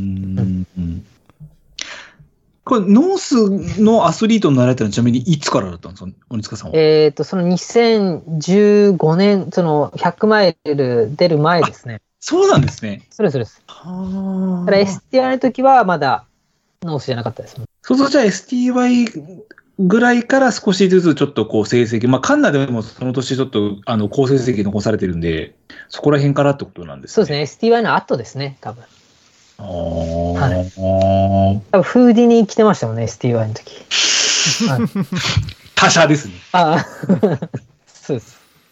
まあ、その時自由ですからね、それは。はい、自由でした。はあ、なるほど。で、ここで、まあ、初めて今、あの、おじくさんの口からも UTMF のお話が出ましたけども、まあ、ちょっと過去の UTMF と、ええまあ、くら、比べるというかですね、過去の UTMF と、まあ、今回、2023年の UTMF は、森塚さん総合3位に、はいまあ、これ、総合3位のメンバーがすごいですもんね、これ。田中さん、どう、どう、すごい、すごいっすよね、これ、ほんとすごいっていうのもあれですけど、うん。このメンバーの中で3位って、そうだね。うん。まあ確かにその、今年に関してはその前回の放送でも言ってましたけど、やっぱり暑さでうん。いろいろと、まあ潰れてしまう方が現れ、まあ、なかなか過酷な大会であったと思うんですけども、まあこう、鬼塚さんがまず出られたのが2015年 UTMF 初挑戦。まあこれがだいたい24時間21分ぐらいですよね。で、はいランキングが総合11位で、まあ16年はちょっと短縮なので、まあちょっとあまり参考にはならないんですけど、次が翌と、えー、2018年 UTMF も24時間で21位と。で、悪天候だった2019年が22時間27分のランキング総合7位。はいで、えー去年 UTMF、えー去年がタイム的には一番、そうですね、あの、天使行ってないから、はい、タイはい、タイムは早かったですね。 19時間19分のランキング4位と。で、鬼塚さんがこの今年の UTMF っていうのは、あれですか、やっぱりまあ、毎年多分かなり思い入れはかけていると思うんですけども、はい今年のその UTMF っていうのは、どういう感じで臨まれた大会だったんですかいや、やっぱもう去年が4位だったので、はいまあ、やっぱトップ3っていうのは一番目標にしてましたね。やっぱそうなんですね、やっぱり。そうですね。あーあー。まさに有言実行だったと。そうですね、本当今回はもう、あんまりこういうことないんですけど、やっぱタイムも順位も本当目標通りっうんていう結果でしたね。ああ。ちょっとここからはですね、もう私も途中入りつつ、田中さん、はいはい。田中さん、田中さんも UTMF 何回か走られてるじゃないですか。はい。ちょっとこう、UT、まあ、ミスター UTMF ではないですけど、全然違いますよ。 まあちょっとこう、過去のこの森塚さんのところと、まあ今回、まあ、なんなんつうんですかね、ちょっとこう、田中さんが気になるところというか、はい。まあ、過去の反省点踏まえて今年どう臨んだかとか、ちょっとそこら辺、ちょっと私が UTMF 走ったことがないんで、うん。ちょっとなんか田中さんも、気になるというか、ちょっと今年に向けて過去と比べてどうだったのか、なんか鬼塚さんに気になるところがあれば、ちょっとご質問していただければと思うんですけど。いや、やっぱ一番気になるのは、その年々こう、2015年からこう、一年一年、まあ、はいまあ、す落ちた年もあるんだろうけど、着実に一歩一歩成績を上げてたのかなと思うんですけど、その辺でなんかこう一年一年なんかどんな気づきがあありましたああ、やっぱりこう、レースごとに、こう、やっぱ課題があって、うんで、本当それをこう、一つ一つクリアしてった結果が、まあ、今年だったのかなっていうのはありますね。うん。ただ、例えば去年は、まあ、4位は4位で良かったんですけど、はい。こう、まあ、前半抑えて、後半上げていくっていうレース展開うんにしてみたけど、まあ、結果やっぱり上位の3位には全然届かなかったので、うん。ただ今年はその、まあ、前半から攻めて、ある程度前が見える位置でこうレースを進めていこうっていうので、まあ、結果良かったっていうのもあるし、うん。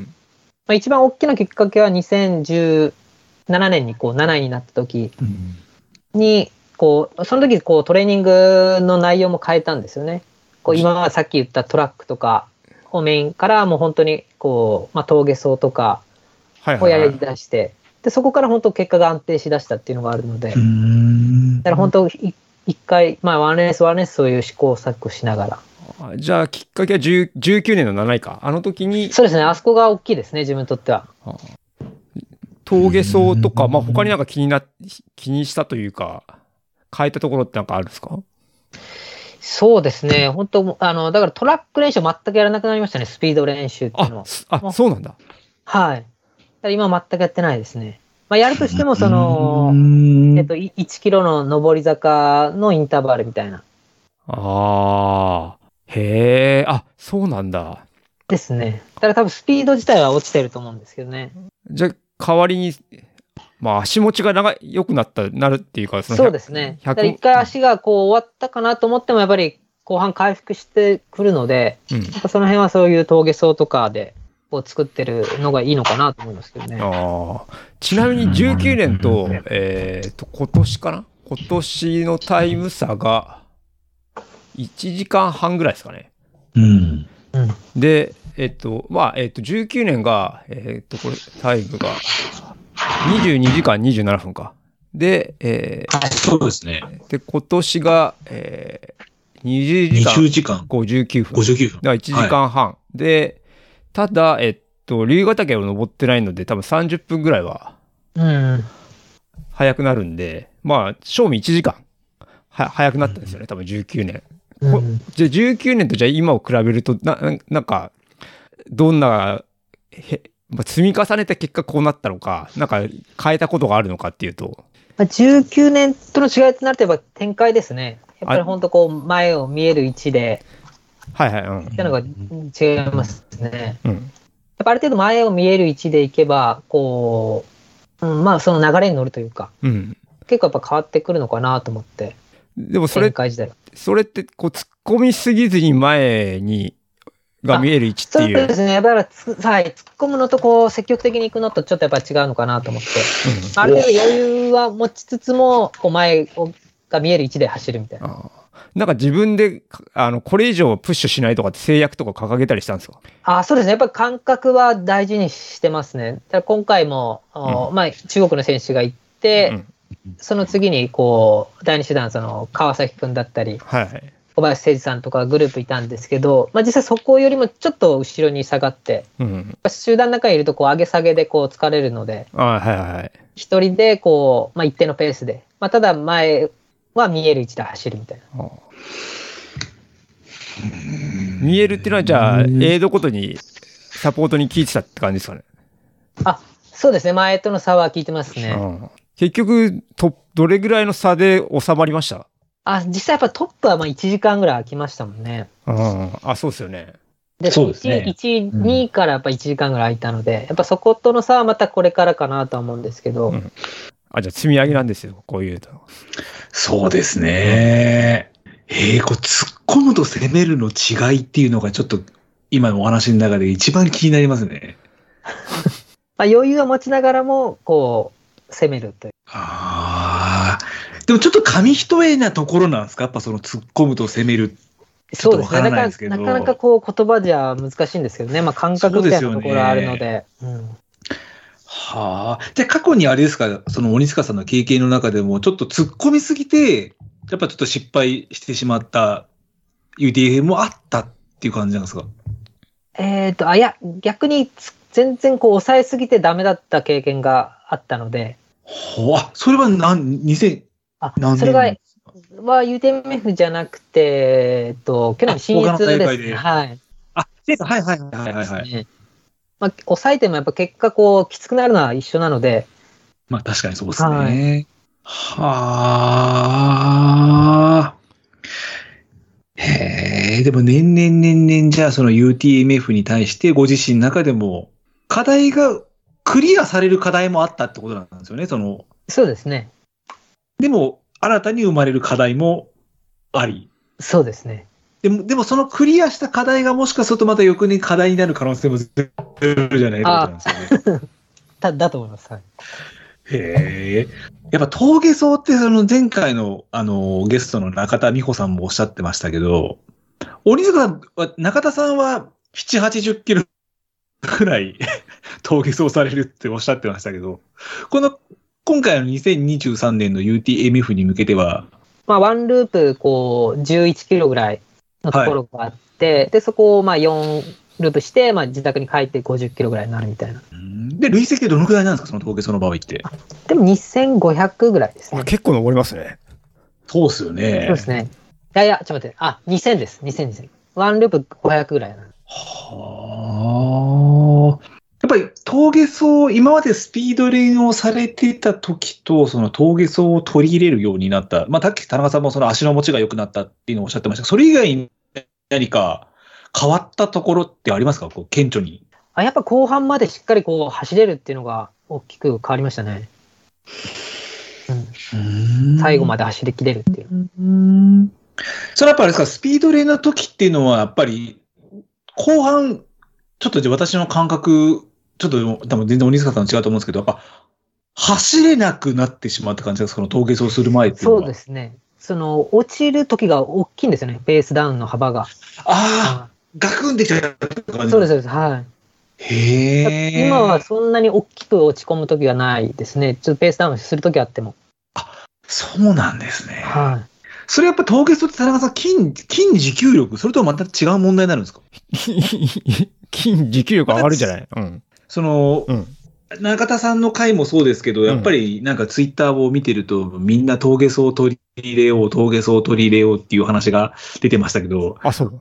ま、はい。また、あの、鬼塚さんのこの回を聞いたら、また峠層を取り入れようっていう、うん峠が大渋滞になるんじゃないかと思ってますでも、ただ、ちょっとここで、あれですよね、峠層するのはいいんですけど、やっぱ注意点はやっぱあるわけですよね。やりすぎはダメとか、なんかそういうのってなんかあるんですか、鬼塚さんの中で。い。まあ、すそうですね。まあ、すあのーまあ、自分はやりすぎないように、まあ、春は8分で終わるみたいなのをいつもしているので。はいはいはいはい。ですね。まあもう本当、はい、はいですね。やりすぎないっていうのはありますね。ただ、ほ銃でずっとやったらいいってもんでもないってことなんですね、やっぱそこら辺は。そうですね。だから長くても多分、こう、60キロとかぐらいまでしかやらないですね。100マイル前で。はあ、ちなみに今回 MF っていうのは、MF に向けて、UTMF に向けて、だいたい毎月どのくらいの距離だったんですか走られた距離っていうのは。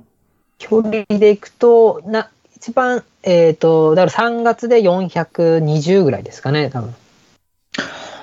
あ、それって、あ、まあ、言い方悪いな。420ぐらいだったんですね。そうですね。大体自分が350前後なんですよね。だから300から350で、まあ100マイル前が400超えるぐらいな感じなので。へえ。その400の中で、あれですか、累積はこのくらい登ろうとかっていうのをなんか決めてるんですそかうですね。だいたい1万2000から5000ぐらいですかね。はあ。これちょっと田中さん、はい意。外っていうのも変ですけど、うん。思ったより自分の中でうん。少ない、少ないって言い方もあれですけど、うん。意外だなと思ったんですけど、どうですか、田中さん、これ実際聞いてみて。いこのくらいなんですか、やっぱりその、疲れをためないという。まあ人によるだろうね。難しいけど、俺はあそうなでらすよね俺はもっとやっちゃうかな、多分。うん。田中さん去年 MF 出た時1ヶ月ってどのくらい走ってたんですか ?MF 前は。いや MF は本気のレースじゃなかったから、そっか。 そんなに走そうっだ。たそこまで。そうだ。ガチや本。気のレース前でどのくらいですか500はいくんじゃない多分。かな。売りすぎじゃ2万とかですか2万はいかないな。1万5千ぐらいかな、行っても。富士山とか行けば話は別なんだけどさ。ああ、まあそうですよね。うん確かに。ええでも社会人時代に変な話、700キロぐらい走ってたわけじゃないですか。で、それが今、その半分ぐらいの距離じゃないですか、そのメインレーザーとして。はいはい。やっぱなんか、焦りではないですけど、なんかちょっとこう、なんかないんですかこう、もっと走った方がいいとか、なんかそこら辺では特にないんですかやっぱり。ああ、でもその、まあ、2019に結果出て、まあ、その時から距離は変わってないので、まあ、その時にこのぐらいの練習でいけるっていうのが、ある程度つかめたので、はあ。じゃあ今の話からお伺いすると、名線も大体400ちょっと超えるぐらいが、そうですね。鬼塚さんの中でのいい感じな。だと思いますね。まあ、それ以上やると、やっぱり、うん、まあ、なかなかその仕事もあって、なかまあな、かそうですよね。そんなにはいはいできは。ないいってのもあるんですけど、まあ、大体まあその400ちょっとかなと思いますね。レースではない月っていうのは、じゃああれですかもしかしたら300ぐらいとかの月そうですね、300から350、350前後だと思います。へえ、ちょっと意外でしたね、それは。ですね。だから毎日は走らないです。まあ、週4ぐらいです。あ、そうなんですか。はいうん。それも意外ですね。それは意外だね。うんどうですか、田中さん。はい、ここら辺のお話を今聞いてみて。いや、気になったのは、あれだね。峠層の強度ってどれぐらいやってるんですか強度かどれぐらいって言い方変だな。うんなんて言えばいいんだろう。10段階、なんか10が一番きつかったら、どれぐらいで走ってます峠下は結構頑張りますね。多分9とか8ぐらいではやりますね。上りは。く下りもそこも、そこまでやります。あ、下りはもうそんなに上げないですね。ああ。じゃあや、やり方は僕もあんまり変わんないな。うん。峠層は9とか10とか。うんあはいはいはい。いや、参考になる人がいっぱいいるんじゃないですかね。そうですね。うん。鬼塚さんがその普段走られている峠って、例えば我々で関東の人っていうと、その矢別峠っていうのが、あああ、はいはい、聞いたことあります。れ、す平均で田中さんな5、6%でしたっけ5%。 ?5% でしたっけで、うん最大傾斜が十何パーとかでしたっけ10あるかないかじゃないかな。あれがないかですよね。なんか鬼塚さんのところあるんですかそういう九州の今走られてるところで、そういう。そう、自分がその4月からちょっと転勤で宮崎あそうですよねだったのはいはいはいはいはいはいそのその前の福岡にいるときは、まあ、何パーか覚えてないんですけど、そのな7キロ弱で500ぐらい上がるんですよね。はい。で、えっ、と、4キロ下るみたいな感じのところなので、で傾斜自体はそんなにないかもしれないですね。ありますかね ?7 キロ弱で何500。キロで、と、数学はうちに弱いのだ。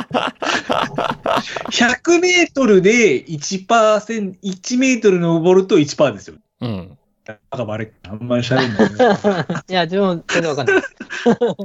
な7キロで5、500だと。 500とおっしゃってました500で、ね。 7キロ弱で、はい。 7%、7%とかじゃん。多分。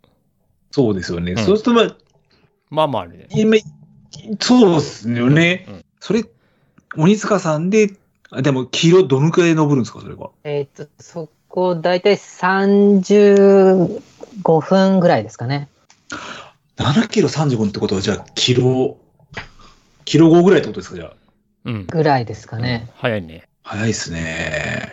多分それあれですよね。今、カラス風に言う出力ペースで考えたら3分、いくつか4分ちょっとぐらいってことですよね。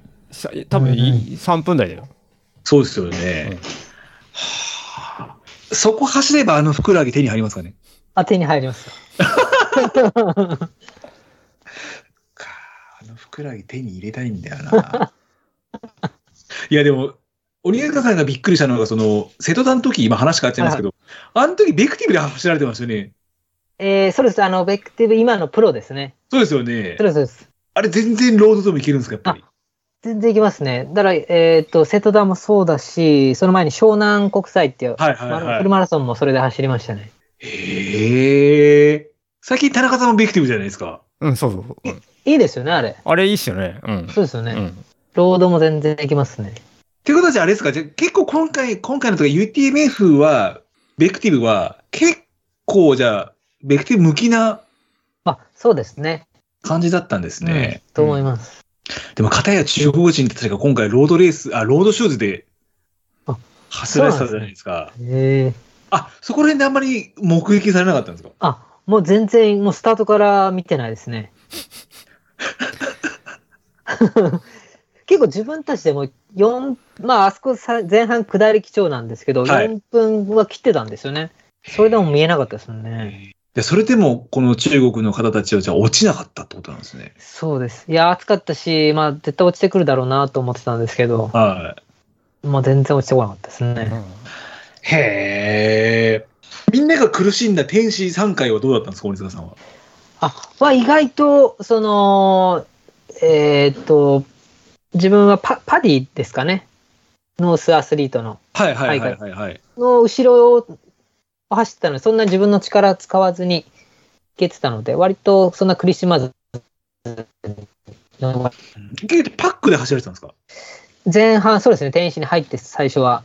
で、ある程度その前半、こう、走れるところで頑張ってたのもあったので、そのはい天使はこう、ま、ちょっと休む区間っていうか、上りで休もうと思ってたので、まあはいそこはあんまりこう無理せず登ったみたいな感じですね。ほー。やっぱ、明確なやっぱあれがあるんですね。こう、ここは休む、ここは攻めるみたいな感じの。あ、そうですね。その辺は、はい、ありましたね。これはちょっとあれですね。参考になりますね。うん誰とは言いませんけど。今回のコースで3回目ですもんね。3回目っていうか、天使と18、19、今年ですよね。あ、そうです、そうですそうです。うん。だだいぶもう、なんだろう、ポイントポイントがつかめたんじゃないですかね。でもあんまり自分に道を覚えないので、ああ。長かったですね、天使。うあーん。あそこって天使って、トータルでは何キロぐらいあるんですかあそこは。 30。あ、30もあるんですかうん。まあまあ、あれだよ。あの、富士宮からね、富士宮かはいはらいそのふもとっていうところまでが30かな。山の中だったらそんなにないけど、多分20キロぐらいは20キロかな。下ってからも長いですもんね、長降いりでてすきもんねて。。うん。うん。うんちょっとじゃあ先に、あのー聞きたいところで、今回の2023年のこの富士 UTMF で、何か鬼塚さんの中での反省点っていうのは何かあったんですか ?3 位に入りましたけども、目標通りに。は晴天は、まあ、実際今回そんなに調子は良くなかったんですよあ。のそうなんですかはい。で、その、去年4位になった時の方が、を、まあ、100とすると、はい。 80とか70ぐらい、まあ、練習量もそうだし、調子もそんなに良くなかったので、まあその辺しっかりできれば、っていうのがちょっと反省点ですね。それはあれ、なんかあれですかこう、体調以外の、なん、なんつうんだろう時期時期的なもんじゃないですかなんかいろいろこう積み重なっちゃった感じですかやっぱり。ちょうどその4月に転勤になったので、はいはいはい。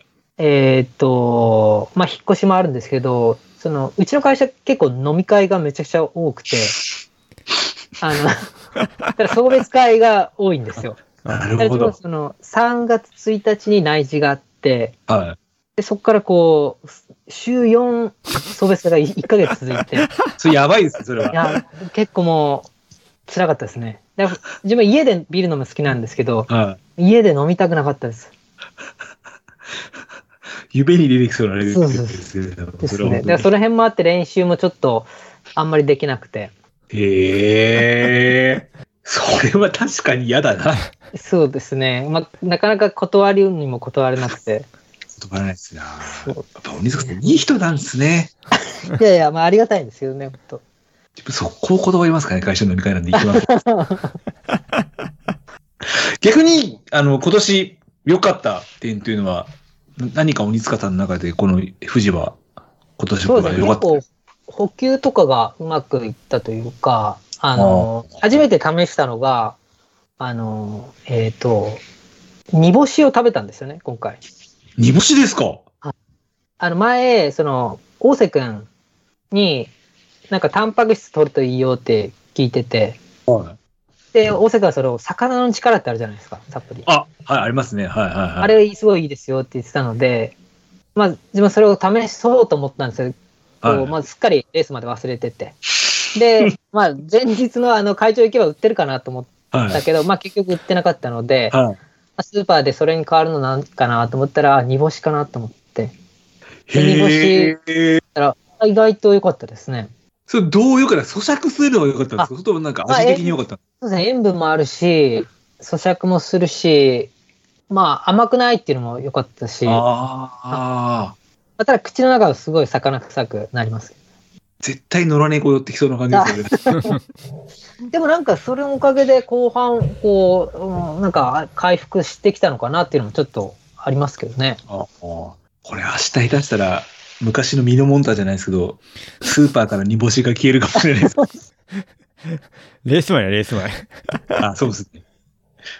じゃあ、あの、今補給のお話があったんですけども、この煮干し以外に、あれですか、あの、鬼塚さんが富士で主に使ってた補給っていうのはどういうのがあったんですかまあ基本はもう粉飴のジェルと、ああ、はいはいはいはい、はい。あとはあの、カロリーメイトのゼリーをもうほぼ動いてるとパウきチのやは、つははい、その2つですね。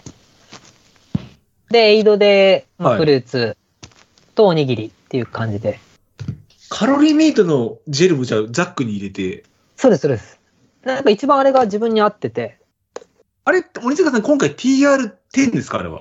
えっ、と、6ですね。あ6リッあれトル。 6なんですかあれ。そうです。え、それにカロリーメイトのジェル何個ぐらいなんですかあれあ、でも、両脇に2つですね。で、あれ2時間おきに飲むので、まあ大体エイド間、そんな4時間もいないので、はいけますね。うん。い。へえ。で、あとは粉飴で。そうです。もうメインは粉飴ですね。ああ。でもなんか鬼塚さんのその MF の写真見たときに、焼きそばも食べられてたじゃないですか。いや、焼きそばは食べてないですね。。過去の写真で。ああ、ですかね。今年は食べなかったですね。あんまり胃腸トラブルも起こさないんですかそうですね。内臓は割と、はい、丈夫な方で、なかったですね、トラブルは。まあ、それは週4で飲んでれば内臓はもしかしたらそうですね、期待代謝もいいかもしれないですもんね。はあ、面白い、すげえいいことを聞いた気がする、これは。サイの国なんか、なんですかいや、サイの国なんか行かせそうカロリーメイトじゃないですか。カロリーメイト 煮干しは煮干し、ちょっと、エでイもドああはい。やっどうすぱゼかルばっかり食うと甘口の中甘くなまあっですよて、ね。結構自分歯が痛くなったりするんですよ。100万甘円とさかでってことですか。はいはいははい。だからやっぱ煮干しとか、いいですよ、本当。い。でもカロリーとしては多分数十キロカロリーぐらい。ですね、カロロリーはあんまり期待できないと思います。ですよね。もしあれだったらそこにピーナッツが入った方がいいかもしれないですよね。ああ、ピーナッツ入りの。ピーナッツというのが。あだったら、こう、カロリーも取れつつ、ただちょっと田中さんになんか魚くせえの嫌ですよね。あ。いや、別に、 大丈夫だろ。そんな近づいてるわけじゃないんだから。ちょっと検討します、煮干し。煮干しを、はい。ぜひ。田中さん、この富士で、なんか鬼塚さんに他に聞いてみたいことってありますか富士に関してで。富士に関し過て。。はいいや、聞きたいことだ、だいぶ聞けたかな。トレトレーニングだよね。補給を。と、あとはあれかな。どこで勝負かけました今回。ああ、なるほど。はいはいはいはいはい。えーっと、まあ、本当は小事故から一回行きたかったんですけど、はいはいその走れる区間になるので、はいで。も思いのほか行けなかったんですよね、こう、ロはいードのところも、そんなペースも上がらなくて。はい。で、まあ、結果、その3位争いの勝負したのは、釈子の下りからですね。その時点、バンバさんにぬ抜きって抜かれてしてたんでしたよね、確かねそう。です、もう富士急ぐらいからもうずーっと10時間ぐらい一緒に行ってましたね、前後して。あで、万博はやっぱり上りが強くて、で、自分は上りで離れて、ただやっぱ下りが、なんか、こう、もともと疲労骨折してて、たら、あのーまあ、練習もそんなできてないので、下りはあんまり、こう、ゆっくり行きますって言ってたので、そんな下りがその時はは。速くないというか、あ。はいはで、い。下りで追いつくみたいな展開だったので、でも、釈子の下りから行こうと思って、ああ。はい。そっから引き離したみたいな。そうです、そうです。ああ。でも、あれか。最終エイドでも差が4分とかなのか。そうですね。うんそうですね。まあそっから多分引き離してますけど、うん、いやー、暑いですね。あ、確か に。い や、結構あの、後ろからその、西方くんとかも結構迫って、はいはいはいはい。はい、結は構い。ヒヤヒヤしてましいやー、そっか。こた。と途中リーダーボード見ながら、はい。後ろの状況見ながら。いやー、でも、メンバーのまま、 5位にいる西方くんもすげえんですけど、うん。どうですか、西方くん、実際にお会いして。あの、新越の時もはい。負けてるし、やっぱ後半すごく上がってくるっていうのは知ってたので、まあ、今回もこう、エイドで、エイドかないややっぱ、あ、リーダーボードか、どんどんこう詰められてるのを見てたので、結構ヒヤヒヤしてましたよ。うん。体重30何キロしてましたからね。 39あじゃないかな39。おお。へえ。やっぱ軽いのがいいんですかね、上りって。まあ、軽い方が、カロリーは抑えられますよね。あへえ。軽いですもんね、上り走ってくる。うんう。んん西方君ずっと走ってますからね、上り。そうですそうでね。すね。だからね、歩、歩く、歩けないって言ってましたね。歩くのは下手で。へえ。だから走るらしいんだけど。おお。歩、 歩きを勉強しろよって言ったことはありますけど。大体逆ですけどね。逆だよね。なるほど。じゃあもう、来年も鬼塚さんは、富士にはそうですね。参加されて。はい。です。もっとハイウェイを置きたいなと思ってます。もうじゃあ、優勝とかですね。そうですね。次は。うんああですね。まだ、ただまあ1時間ぐらい差はあるからですね、その差を。いや、本当っすよね。1時間ですね。うんうん。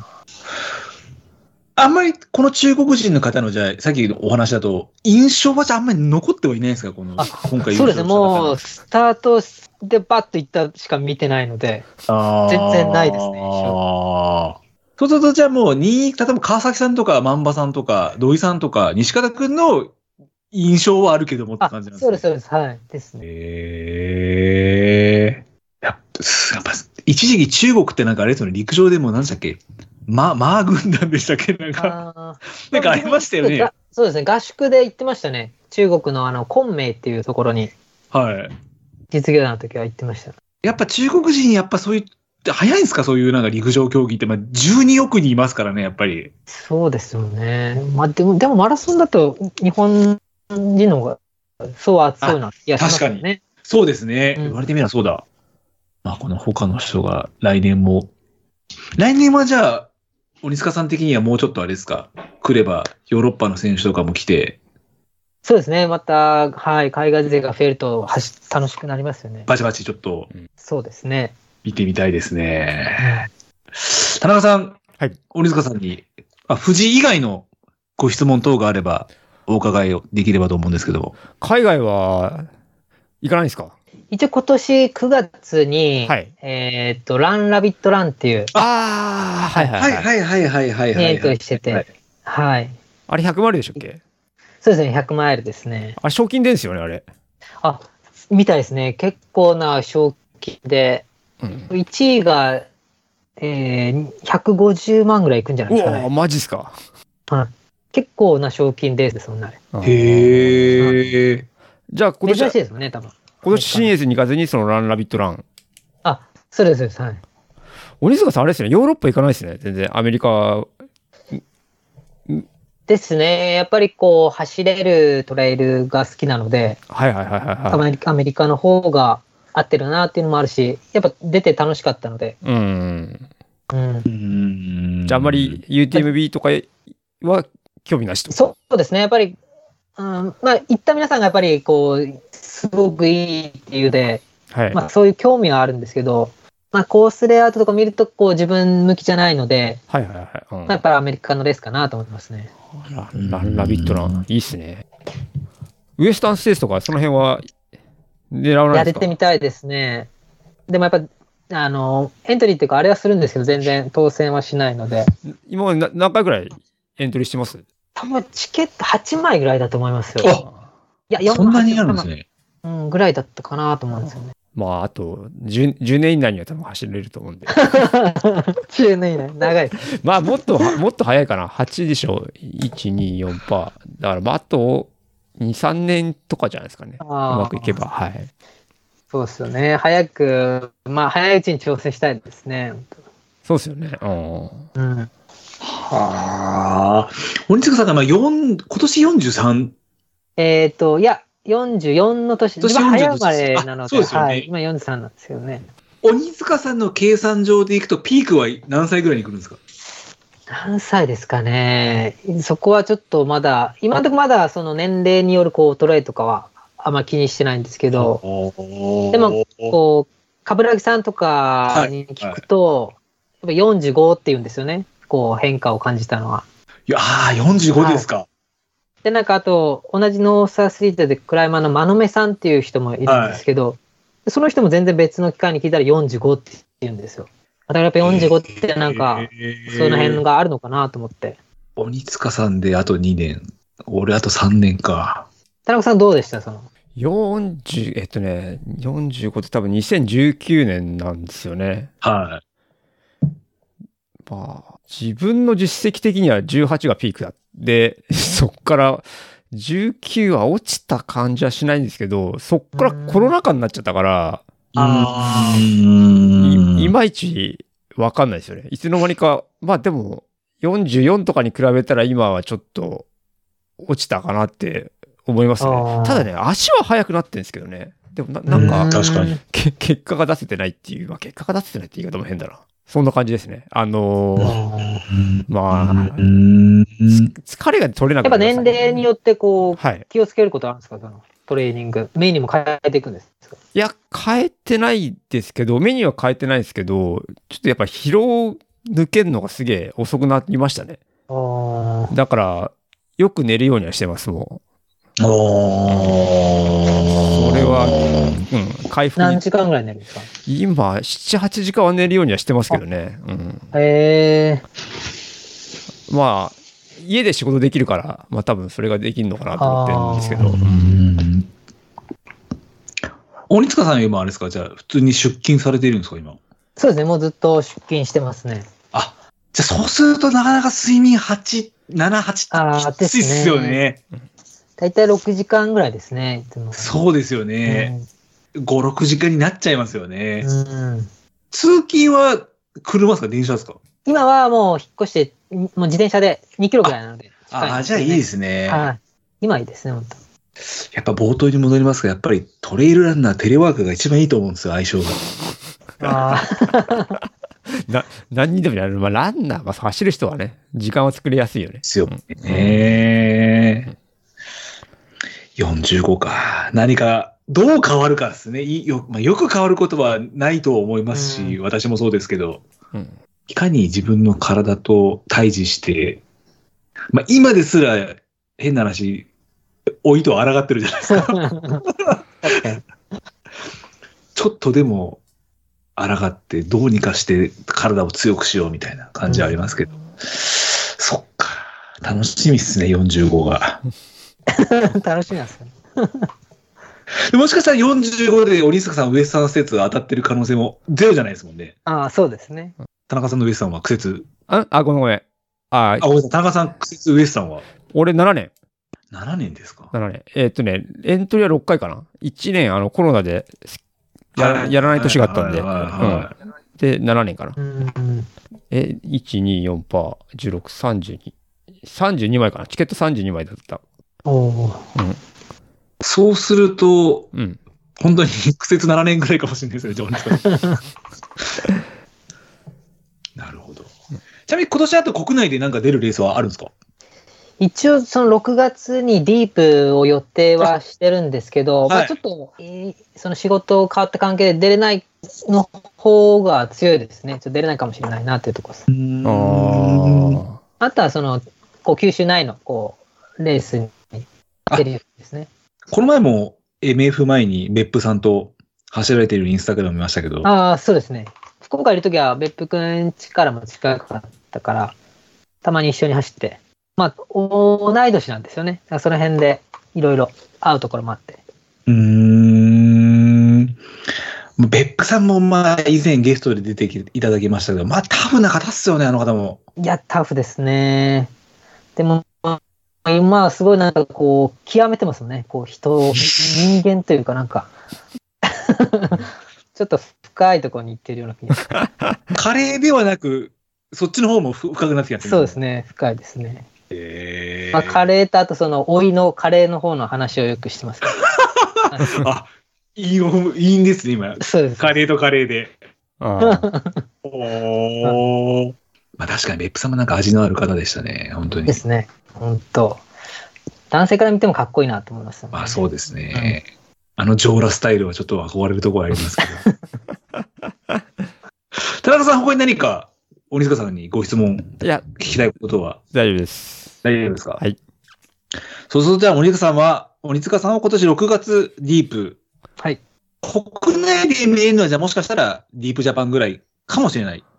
えーあとはその九州で九、州まあ来週、まあゲストでその鏡水の森とか、そういうこうローカルなレースは出ますね。ちょこちょこ。